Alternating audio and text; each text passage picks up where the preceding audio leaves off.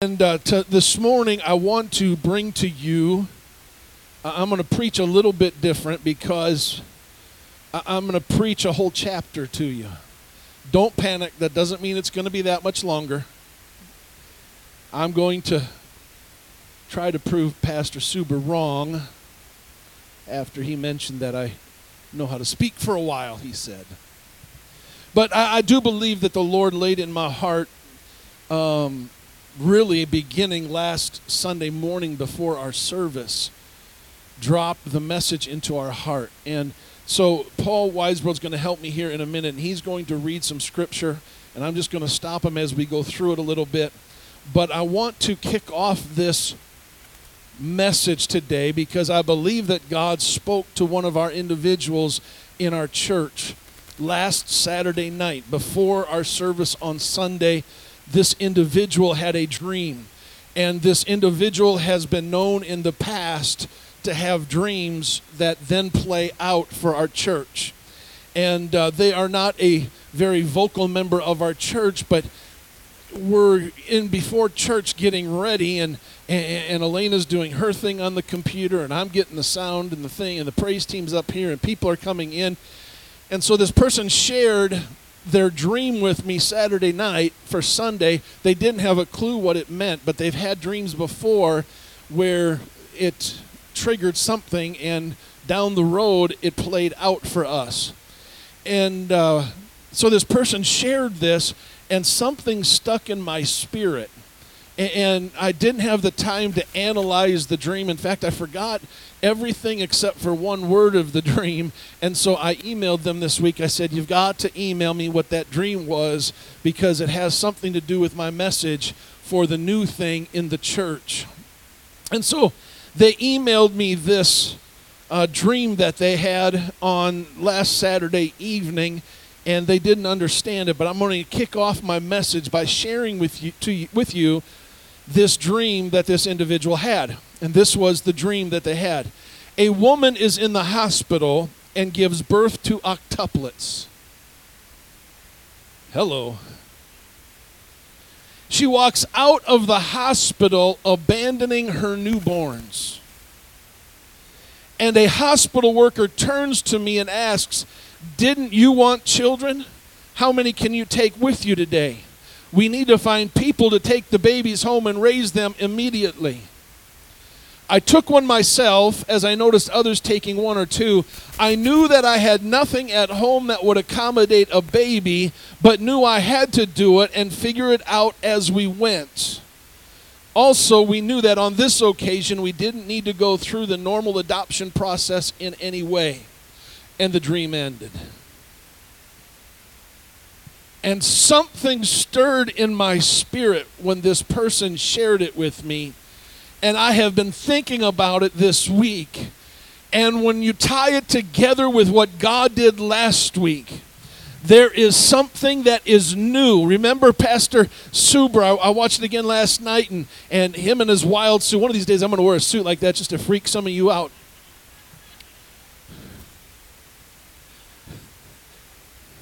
I don't know that they even sell that kind of suit in Minnesota. I'll have to go to Austin to get it.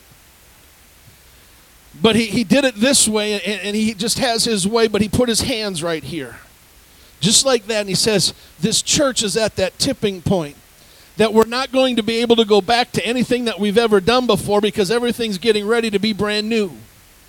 And he said, if you will allow God to just continue to push you over that tipping point, we will step into something new and powerful and anointed. And so, as I'm watching this again last night, and I'm watching him put his hand on the pulpit right there, it's something inside of me said, okay, now you can think about this dream a little bit more. And so I began to ask God just kind of speak to me, and, and I can't tell you that God said this is the meaning of the dream. But I do believe that there are principles that apply to where we're at. Did you know what the number eight means in Scripture?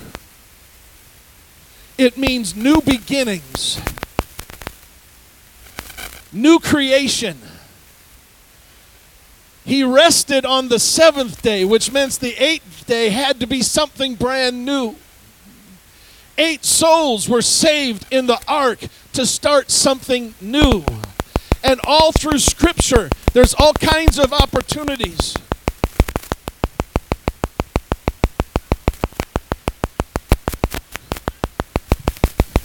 Pick your mic up, Paul. See if it's that one over there.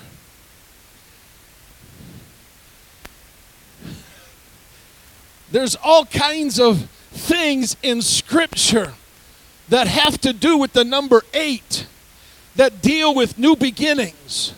And, and, when this dream came out, I think that's what triggered in my mind, even though at the time I had forgotten what the number eight means. And, and, and so as I began to look at this, it says this the dream said there was a woman who had octuplets. That's eight, in case you didn't know what octa meant.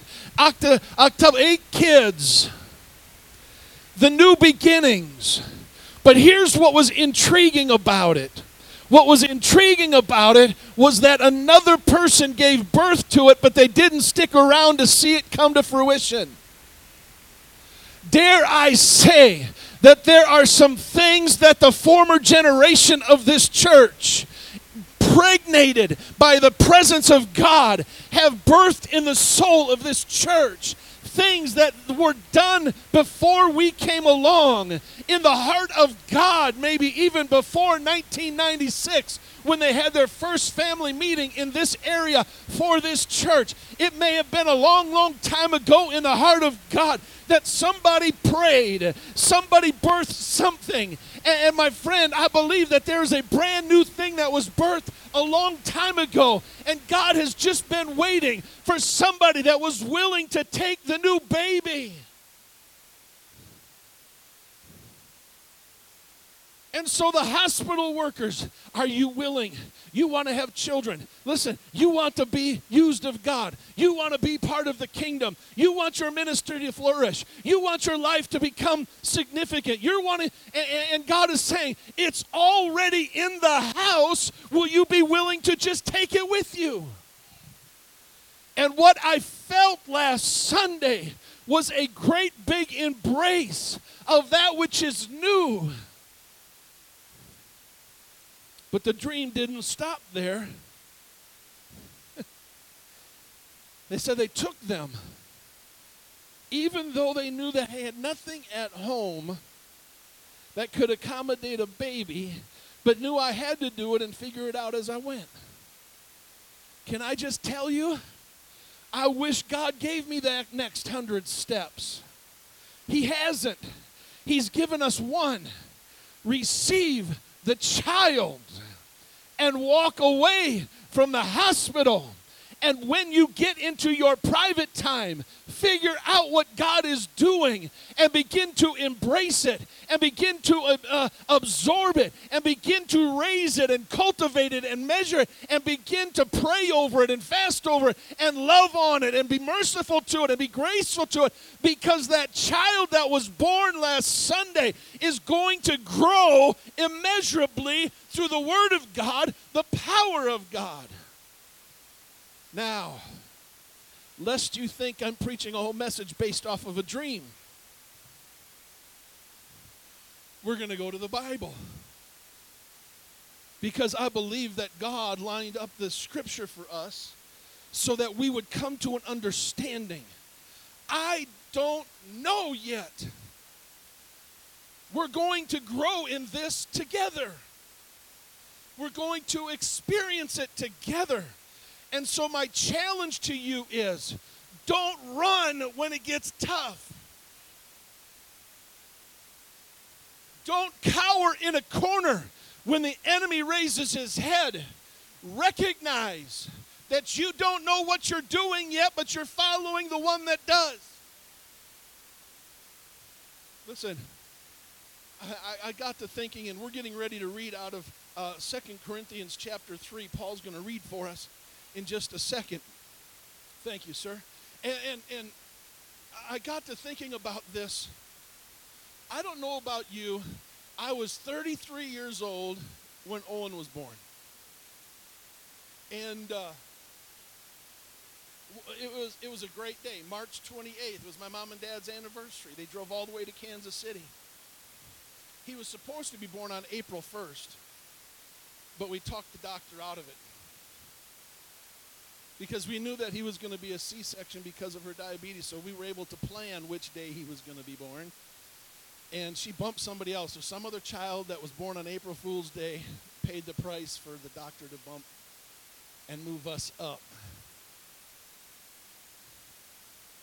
I wasn't raising no fool. No, I'm just kidding.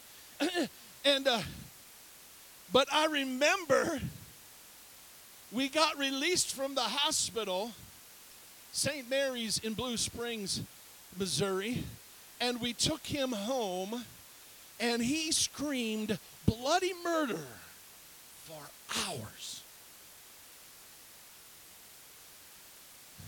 I mean, hours.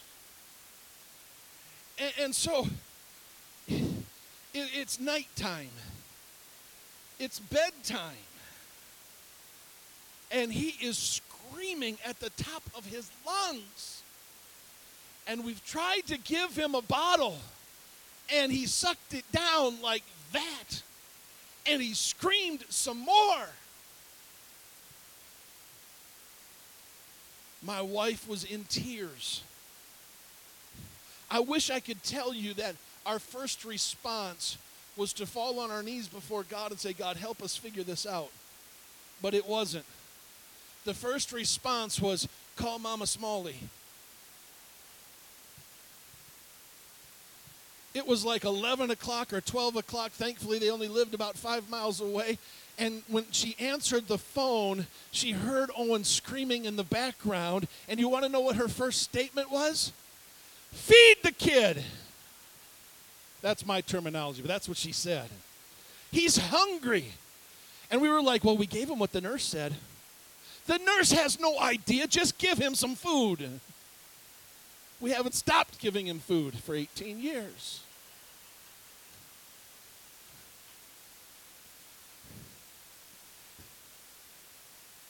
I, I said that to say this.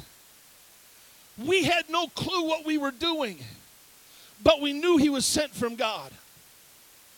We knew he was sent from God because he knew the desires of our heart and that the doctors have told us that we would never have children. But we had desired to have a child. We even had a child that was lined up to be adopted, but that child passed away days before we went to Virginia to pick Donovan up. And so we had the closet already ready. We had the nursery already ready. And when we when we lost Donovan, we began to pack up the closet. And God told one of these two ladies, I, I can't remember who he was talking to then, but said, Don't put it away. Leave the space. Create the space because God wants to do something. And it was just a couple short years after 10 years of marriage that we took a test in St. Cloud, Minnesota while we were on family vacation and we looked at the pregnancy test. And here's what we said then. I'm telling you how ignorant we were. We looked at it and you could identify it with the box. I said, but that wasn't good enough. Here's what I said. I didn't go to my knees in prayer then either. I said, let me go talk to my sister. She'd had four. I figured she knew what she was talking about. So we called Jen into the hotel room and we said, This is it. What does it say? She smiled. She goes, Yeah, this is it. Listen, some of you have received promises from God in years past, and you haven't seen it come to fruition yet. Can I just tell you that there is some uh, uh, uh, prophecies over my head that have not come to pass yet. Listen, and, and, unless God has something in store for me, it's going to have to come to pass through Spirit of Grace Church. And what that prophecy is, I've just got to tell you, is that there's coming a day, according to what Mitty Kelly said while she was standing in the praise team in Dover, Delaware, and looked at me and said, There's coming a day, young man, when you will preach to thousands in one sitting. I've preached to thousands over the years, and my tapes have gone out, and people have watched online, but that wasn't the prophecy. The prophecy was you're going to preach to thousands in one sitting. I haven't seen that come to pass yet. Do I try to work it out so that it does? No, no, no, no. All I know is this there is something that has been birthed in me by the almighty hand of God, and I am just waiting for the fruition of it. I don't know how it's going to happen. I don't know what it's going to look like. I don't know what it's going to feel like. I don't know what I'm going to have to feed it. I don't know any of that, but it's going to happen. Oh my. And it's happening in this church.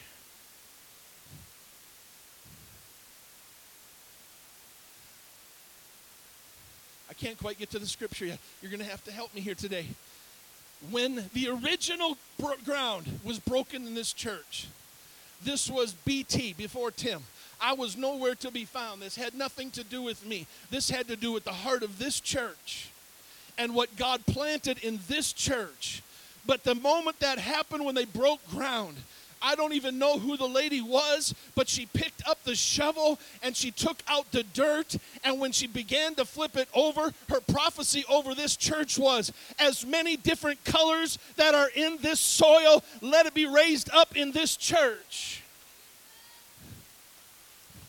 And here's what I know is you turn over any clump of dirt, you're never going to be able to count the granules. You're never going to be able to pinpoint, I'm sorry, Randy, you can't count it. There's coming a day where we can't keep track. There's coming a day where people are going to come from all over. There's going to be a day when God begins to move in people's hearts, and all we can do is say, Here is Jesus.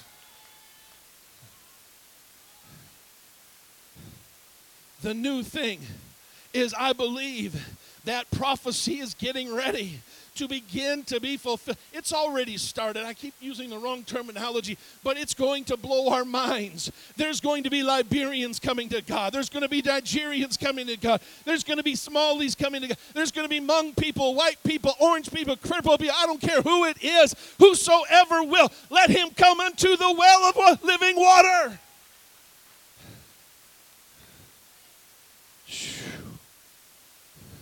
Second Corinthians chapter 3. Help me out, Paul. Start at verse number 1. Do we begin again to commend ourselves? Or need we, as some others, epistles of commendation to you, or letters of commendation from you? Ye are our epistle written in our hearts, known and read of all men. For as much as ye are manifestly declared to be the Stop. epistle, Manifestly declared. Oh my God. I don't know how it's going to be a John 14 kind of deal. I may not get to the end of this message. We may have part two next week. L- listen, for as much, he's talking to the church people in the city of Corinth, and he says, For as much as you are manifestly declared, you've got to understand what those two words mean. Manifestly declared. I'll tell you what the declared means first, and I'll come back to the manifestly in a second. But do you understand that the word of the Lord has been released over us and declared over us so that it would go into us, so that it would come out of us? Let me just tell you that as you, the believer, not just the preachers, but the believers, begin to speak the word of God that's planted on the inside of you, you are declaring the things of God. Let me tell you, there's coming a day, I hope somebody grabs this. I hope somebody grabs this and runs with it. But there's coming a day when a family member, a friend, a coworker asks you a question and you're not going, well, let's set up a meeting with pastor. You just begin to open your mouth and to declare the word of God in the authority and the dimension of the power of God. Don't misunderstand me. We're here to help wherever we can, but God is trying to take it out of the pastorate and put it into the people so that the people that touch other people can change other people declared. But here's what excites me even more the word manifestly. Let me put it to you in these terms 1 Timothy chapter 3, it said this God was manifest in flesh. God was manifest in flesh. God was revealing himself to you and I in the man Christ Jesus. When we see Jesus, he said in John chapter 14, He that has seen me has seen the Father. When I look at Jesus, I see him. But here's the exciting thing He said this You are many members of what? One body. Whose body are we members of? We are members of the body of Christ. So that when you begin to be seen by others, you are going to be revealing Almighty God to those who don't know Him yet. Manifestly declared. I, I know that doesn't register. Uh, but, but let me just tell you this when you sit down at the restaurant and your waitress or waiter comes over to take your order, they're going to see you, and it doesn't matter what you're wearing, it doesn't matter what you're talking about.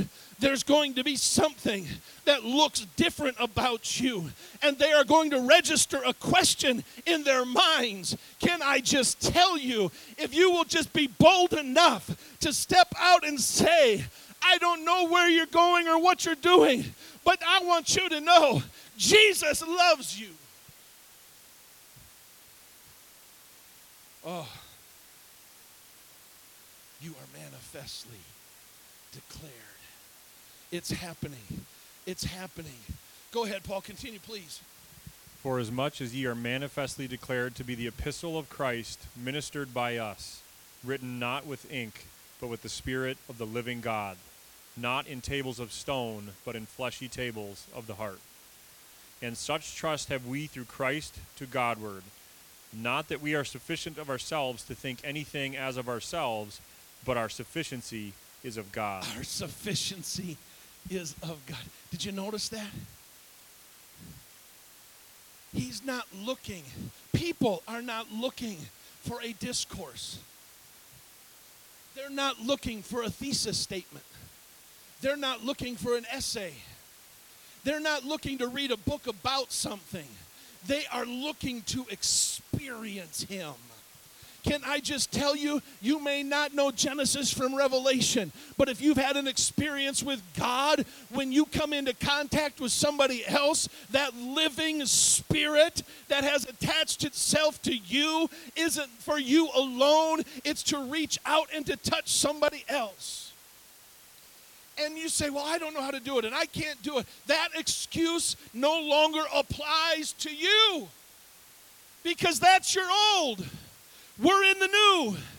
You have been prepared. You have been empowered. You have been equipped with the power and the presence of Almighty God to begin to touch other people's lives. oh, let's go and see how far we can get. Verse 6. Who has also made us able ministers of the New Testament. Stop. I Told you we might not get far. He has made you able ministers. I, I don't know why I'm hitting this so hard. I don't know if just in the 35 years of ministry, it's just gone over and over and over with people saying, I can't, I can't, I can't. Listen, I can't doesn't apply. I won't applies. If you really want to figure something out, you're going to figure something out. If you really want to make a change, you're going to make a change. So, what is withholding you from being an able minister of God? Simply, you don't want it. Oh, yeah, you might give lip service to it. You may say, yeah, that would be nice. Yeah, I, I want to be effective, I want to be used. But you don't use it because you don't think you're worthy. Listen, he dealt with that last weekend. Here's the thing in the church world, we have somehow, whether it be through teaching, preaching, osmosis, I don't know how it's happened, but it has got into us that we think our past affects our future. We think that. Well, how can I ever, how can I ever be a women's leader when I don't like women?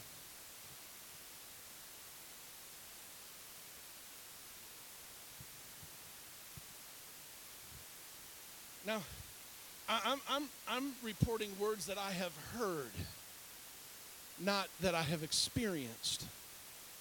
And not necessarily words from my wife, but from other ladies. I have listened to some people, and they would rather work in an office full of men than they would a bunch of ladies. I don't get it. You're just cleaning up after the guys all the time. I don't, don't understand that. I, I don't, Pastor, I couldn't talk to young people. I have no relation to young people. I can't relate to that. I, I can't talk to somebody that doesn't know anything about church. I, I, I don't know. I don't know enough about church to share. I'm so new in this thing. I don't know what the book of Genesis actually is. I don't know what the New Testament, Old Testament is. I, I listen to you preach and teach, and, and I'm picking up on some of it. But but I really I couldn't sit down and talk to somebody about it. They're not looking for you to. They're looking to have something inspire them to become different than what they are right now.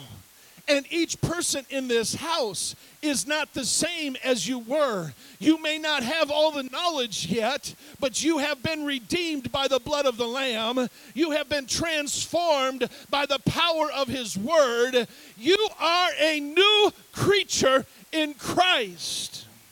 Now, now, now here's the reason why I say that. I'm done, Paul. We'll pick it up next week. I had all kinds of intentions.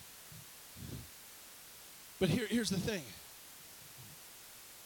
Let me speak to our chain breaker people. I'll even keep my eyes closed. You don't know who I'm talking about. Better watch my step phone. we get this mindset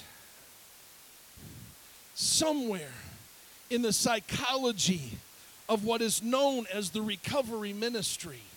We get this mindset that we also always have to be aware of what we were. And so we get into a meeting and we say, I'm an alcoholic, but I've been sober for 20 years. Okay, here's my question What happened at the cross? Take it out of alcohol, take it to anger. I've been angry for so long, I can't get over it, just who I am. Well, what happened at Calvary? I've been jealous my whole life. What happened at Calvary? I've been hateful my whole life. I've done things that you would never dream. What happened at Calvary? Can I tell you, when you found your knees before the cross of Christ, the Bible says it this way Father, forgive them, for they don't know what they're doing.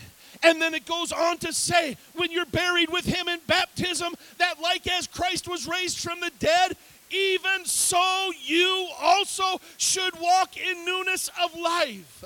On the flip side of the cross, you are no longer an alcoholic. You are a child of the living God, washed in the blood, sanctified in the Spirit. You are no longer a hateful individual, but you have the fruit of the Spirit flowing in you. Now, listen, I understand that this is a battle. The Apostle Paul wrote Romans chapter 7 to let us know it would be a fight and a battle.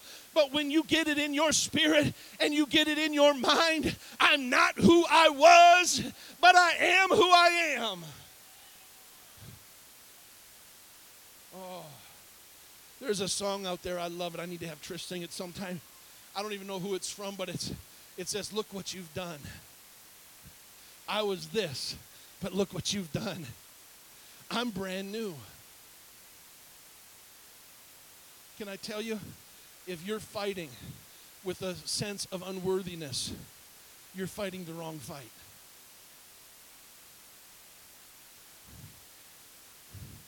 Who do you think you are? God breathed into Adam, and Adam became a living soul. God took Adam and created Eve. And fifth grade class tells us the rest. If God created Adam and Eve, and down the thousands of years, here you and I come, who created you? And my question is this Does he create junk? Then why do you think you are? I asked, Who do you think you are? I asked it almost in a sarcastic tone because I really want to know who do you really think you are? That you know better than God. Who do you think you are? That you think all of your imperfections God didn't know about. I, I don't know about you, but I just wonder if we get to heaven and we see Jesus, he doesn't have a crooked nose. Uh, he might be he might have a gap in his tooth you see we get this picture of perfection and our perfection is based off of what hollywood has told us perfection is but dare I say to you, perfection is God doing the work. And it doesn't matter what you look like, smell like, think like. It just matters whether or not you've been washed in the blood of the Lamb, sanctified by the Spirit, carry the name of Jesus. And when you have all of those wrapped up, you are a new creature in Christ. You are the picture of perfection. Listen, somebody needs to get in the mirror this week and look yourself right in the face and say, I am perfect. Then put some makeup on. Just,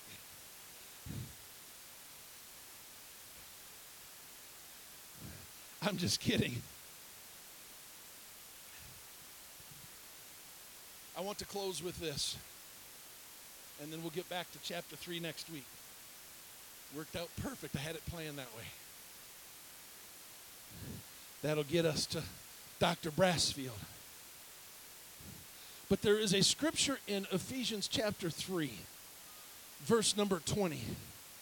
And, and, and I said, and, and I just, I need to close with this because this is where I want to challenge you. Randy taught a great, great message this morning on, on what is the new now. And, I want to challenge you to step into the new thing this week. But you can't just do it nonchalantly. Now, unto him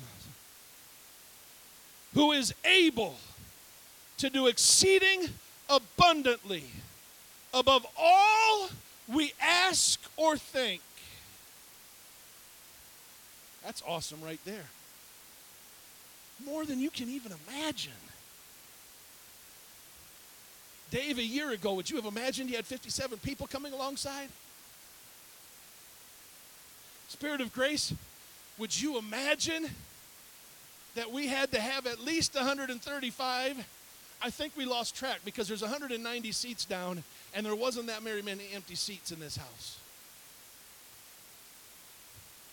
Would you have imagined 10 years ago?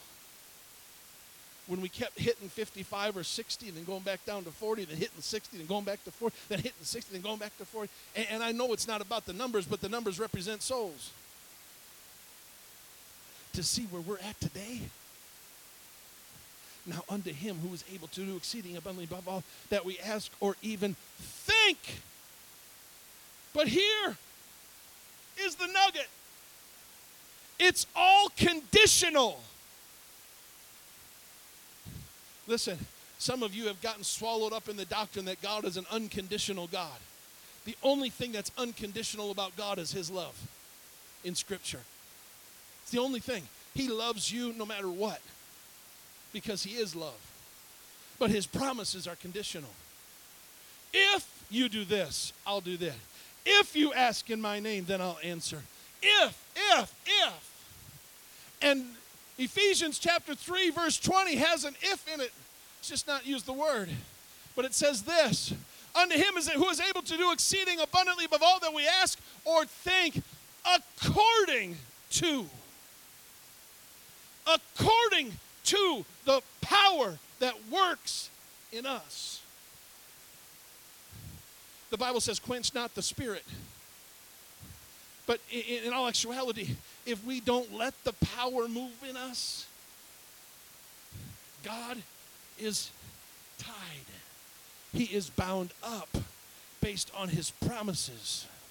And God has stepped into Spirit of Grace Church over the last nine weeks. And last week, when he was here, as Pastor Suber was preaching, I felt the breaking, not of our chains, not of my bounds or bonds, but what was breaking was the things that we had put around the hands of God. And there has been an expectancy that has risen in the heart of this church. And the higher our expectations, the greater the power that's in us begins to move. And according to that power that's in us, He's able to do exceeding abundantly above all we ask or even think.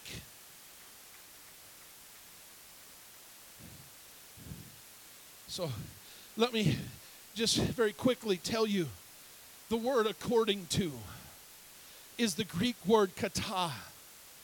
It is a preposition denoting motion or diffusion or direction from the higher to the lower.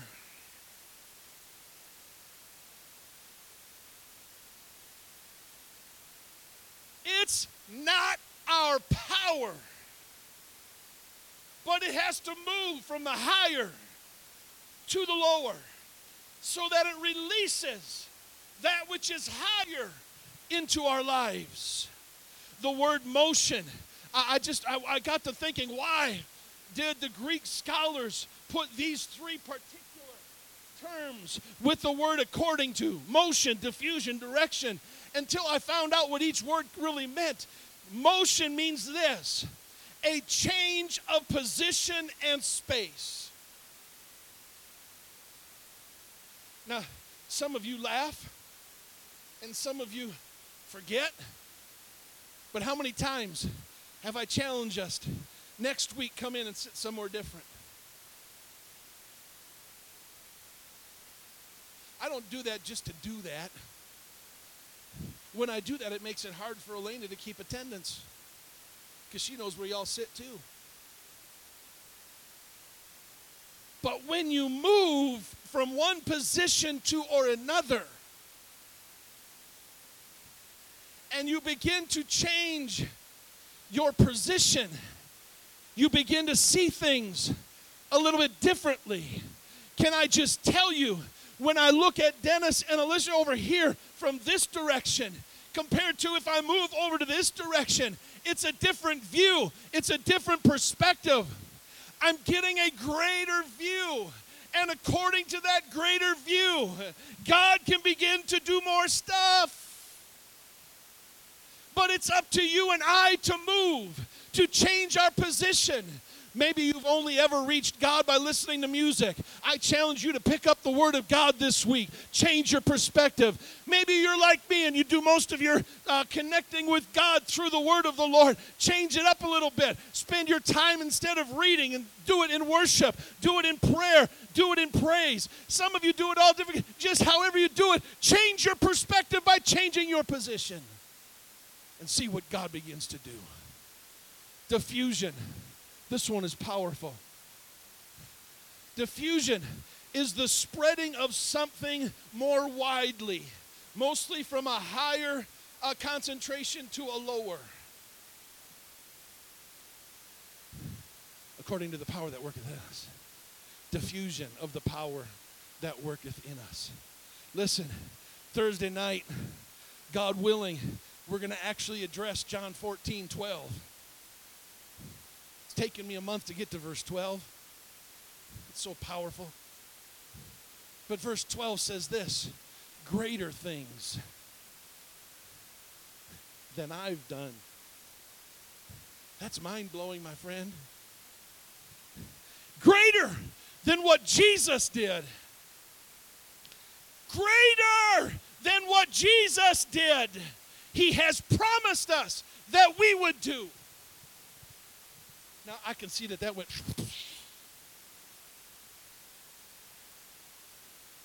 And I know why. Because it doesn't make sense that we could do more than our Savior. But you forget who we are as a corporate being. We are the body of Christ. And when Jesus was on the earth, he came face to face with people in one location. But as the body of Christ now, Paul Raschke sees people that I don't ever see and I see people that he never sees. And there's people that I contact that Dwayne never contacts. And there's people that, that Julene contacts that he, I never. And all of a sudden, we're doing greater works where Jesus spoke to one individual. The body of Christ, any moment of the week, any moment of the day, can be talking to thousands.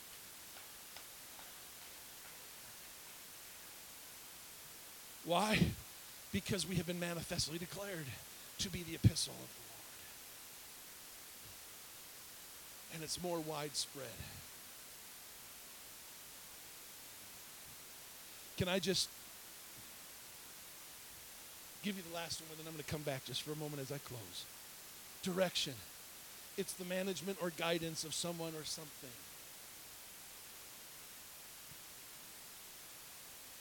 How many have prayed, God, just do this, do that? I need this, I need that. We've all prayed that at some point. You haven't fallen asleep on me? I haven't even reached 40 minutes yet. We've all prayed that. But here's the problem which direction were you looking when you asked it?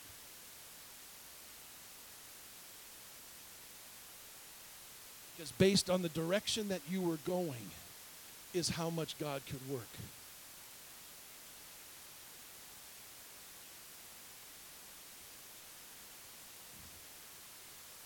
According to. Can I just tell you? Pastor Suber made mention of this last week. The first time that he was here, it almost seems ridiculous. We get done with church, we get to the restaurant, and he goes, well, I don't know how much good I did. And we looked at him and we said, Are you crazy? He says, What are you talking about? I said, Two people raised their hands and they've never done that. Now, see, some of you don't understand where we've come from because you've come along after we've gotten there. But literally, I, th- that's a literal conversation that we had with Pastor Suber because I was raised and we had both been raised in churches that were like we are now.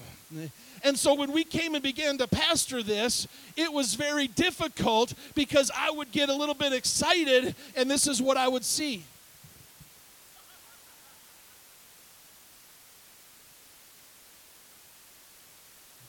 And, I'm not I'm not saying that to blame anybody, but that's what this church was and had become. They had, they, they had become dried up in the spirit. They were powerful in the word, they were deep in the word. But the Bible says the letter kills and the spirit gives life. And so that first time that he was here, and I'm sitting there looking back at the 30 people that were there, and a couple people that I had never seen move a muscle began to raise, and it wasn't like they went like this. It was they went like this. And it lit something in Trish and I because that's what we were praying for. God, just let it begin to happen. Just begin to let it happen. Can I just tell you, it's one of the reasons why we haven't come down on our kids. Because God help us, if we could ever just get lost in it like the kids get lost in it, there's no telling what God's going to do in here. According to the reason why the reason why we're here today is because people, you and I that have started in this together in this church since we've been here, those that were before us, those that have come along, we have elevated and we have moved our position We're no longer just staring and absorbing, but we're engaging and connecting. When the music starts playing, some of you were part of the praise team back then. You remember you'd start singing a song, and it was like you could drop a pin on the ground and hear it at the end of the song.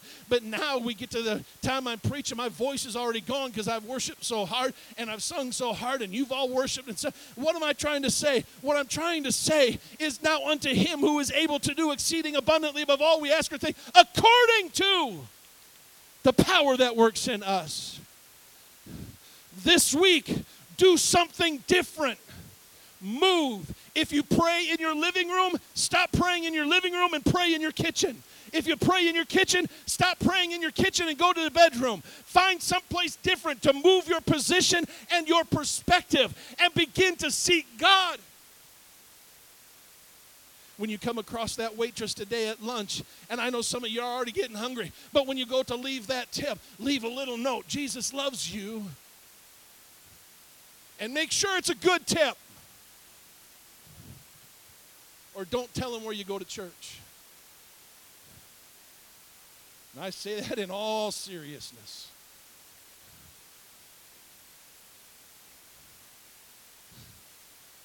The new thing. Here's the new thing.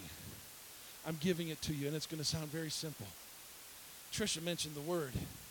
I leaned over to Travis. I said, She did it again. She gave you my title. My title of this message was simply this. And I know I'm giving it at the end, but you'll remember this maybe. Activate. That's the new. We spent nine weeks preparing. Jonathan released us last week from the next to the now to the, or to the new to the now. Well, how do we operate in the new? We activate it. We step into the boss's office, close the door, and we just say, hey, listen, I, give me 10 seconds. I just need to know that I prayed for you this weekend. Can I just tell you what that does? They may not even, re- they may be an atheist. But when you say that, He's able to do exceeding abundantly according to the power. You've released it, you've activated. Can I tell you what faith is? Uh, I, I, invite you to stand. Give you hope. Uh, stand up. And, and, and, and faith is simply and yet profoundly the activation of the Spirit that's in you. Activate it. Well, Pastor, I don't know how to activate that. Well, you know how to talk about football.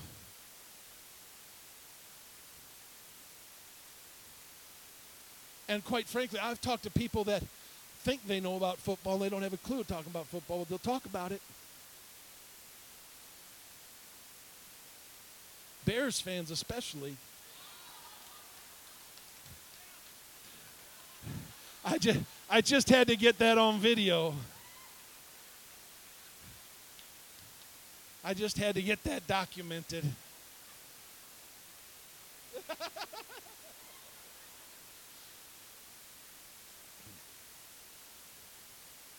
but I say that to say this do something different. You've been praying for your kids, but have you just sent them a card?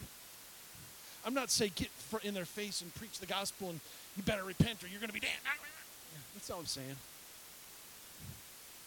I'm saying, son or daughter, I was thinking about you. I know we haven't talked lately, but I want you to know that I love you. And then let him who's able to do exceeding abundantly do it. But you've got to activate it.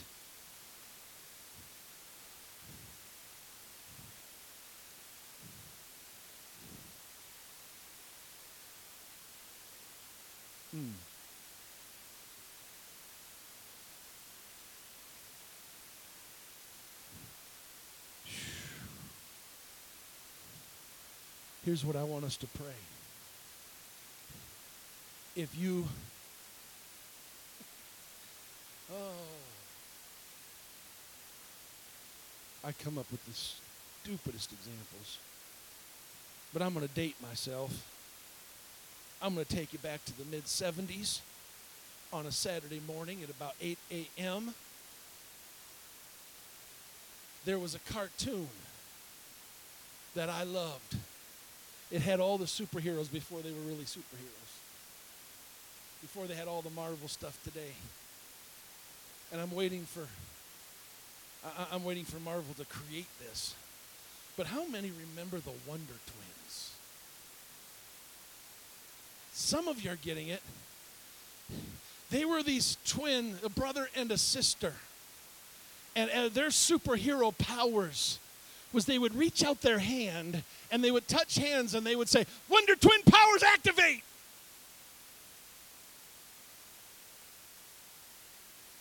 And the, the guy could become any kind of liquid, water, ice, whatever, and the lady could become any kind of animal, and then they would use whatever they became in order to meet the need that was at hand. Listen, I know it sounds crazy and it sounds weird, but here's what I believe. I believe that God has his hand down on us and he's wanting us to touch his hand and say, Activate my faith. I, it's beyond the Wonder Twins. This is all about you and Jesus. Would you raise your hands in the presence of the Lord and say and declare to God, God, I will activate your spirit in me. I will activate my faith. I will do something different this week. I will change my position and my perspective. Lord, let it diffuse through me and spread to somebody else. Lord, lead and guide and direct me so that my according to can release you to do that which is exceeding abundantly above all we ask or even think. Jesus, right now, by the authority of your word, I speak into every person in this house, whether they're new to this church or whether they've been here for years. And I ask you, God, to let there be an activation of the power and the anointing God, I know that in this new thing that you're leading us into, that we have already stepped into, I, I know that it's going to take us activating you and releasing you to do what only you can do so that we can see the repercussions of what your anointing does. God, go into every workplace this week and let us be the activation of faith so that you can start blessing that office, so that you can start speaking to that boss, so you can start speaking to that coworker that's hurting and hungry and struggling and fighting just to keep their eyes above water. I'm asking you, Lord, for a divine anointing of power and activation of the faith of God in us.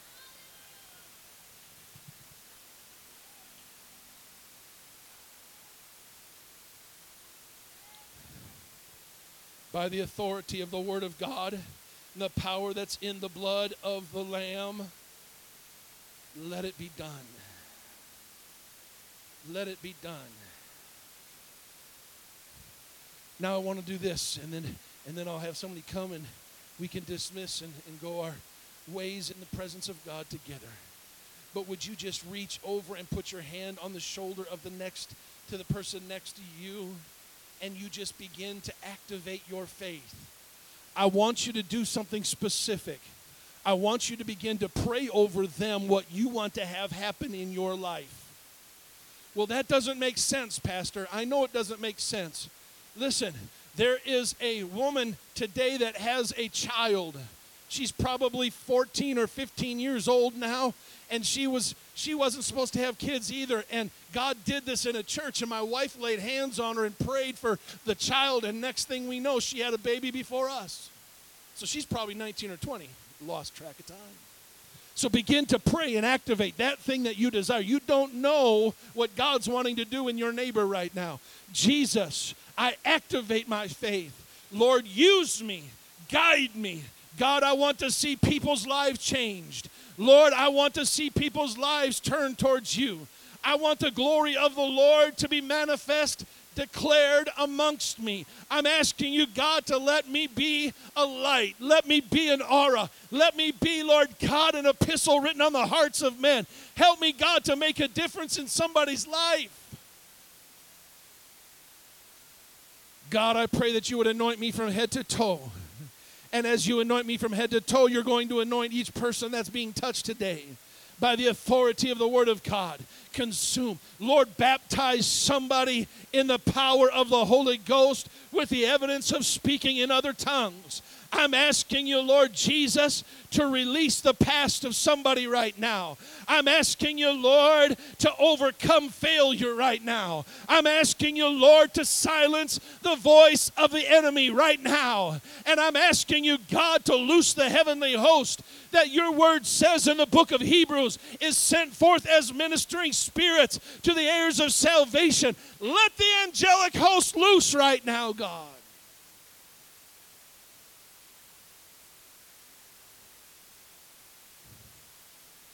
Jesus. Jesus.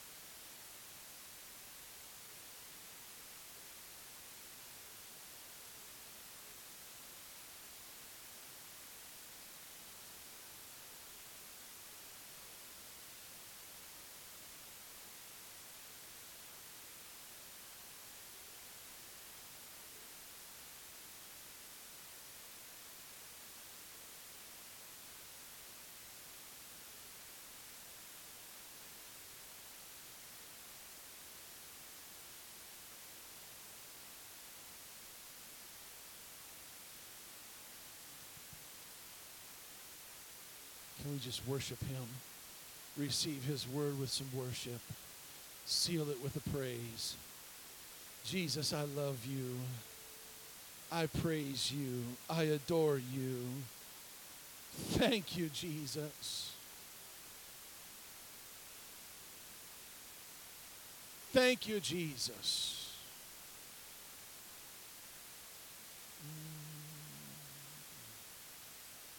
Mm. Man. My.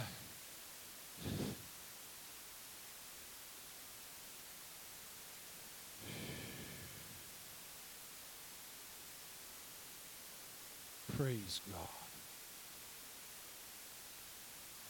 Praise God. Aren't you glad to be a part of the body?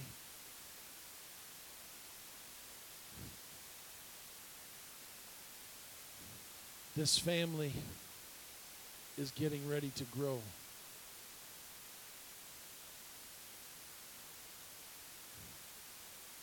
And